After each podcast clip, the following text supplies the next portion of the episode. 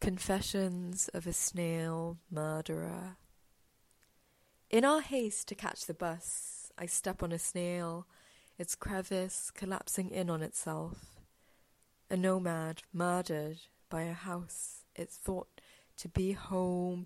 You laugh sadly and say this must be a metaphor for us.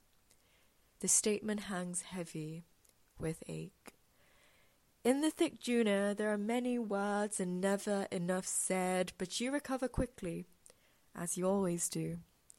Is this why you became vegetarian? To atone for murderous slug sins? I remember briefly all the reasons it took so long for us to leave our bodies like poles in the field of space, hands roaming, frantic for any place to rest, save for each other between us. The snail starts to twitch, mucus claiming crannies, shadows stroke feebly between shuffling feet, and something unfurls, swirling and violent, in my stomach. The year I resolved to love you no matter, scientists achieved the first successful memory transplant between snails. That is to say, perhaps we can will our bodies to misremember, to pull reminiscence, spindly and cruel, by the slimy tail from the roots of veins. That is to say, forgetting was a most arduous task. I did it anyway. At dinner, you offer closure I no longer require. It squirms, tailless, on a coffee marked tray.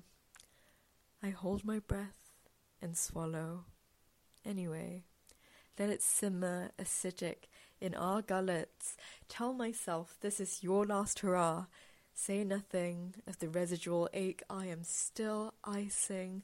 The food was going cold and it was always easier to digest my own pride, to satiate yours.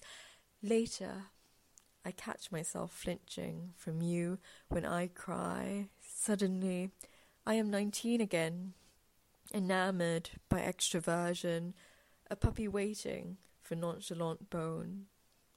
Did you know?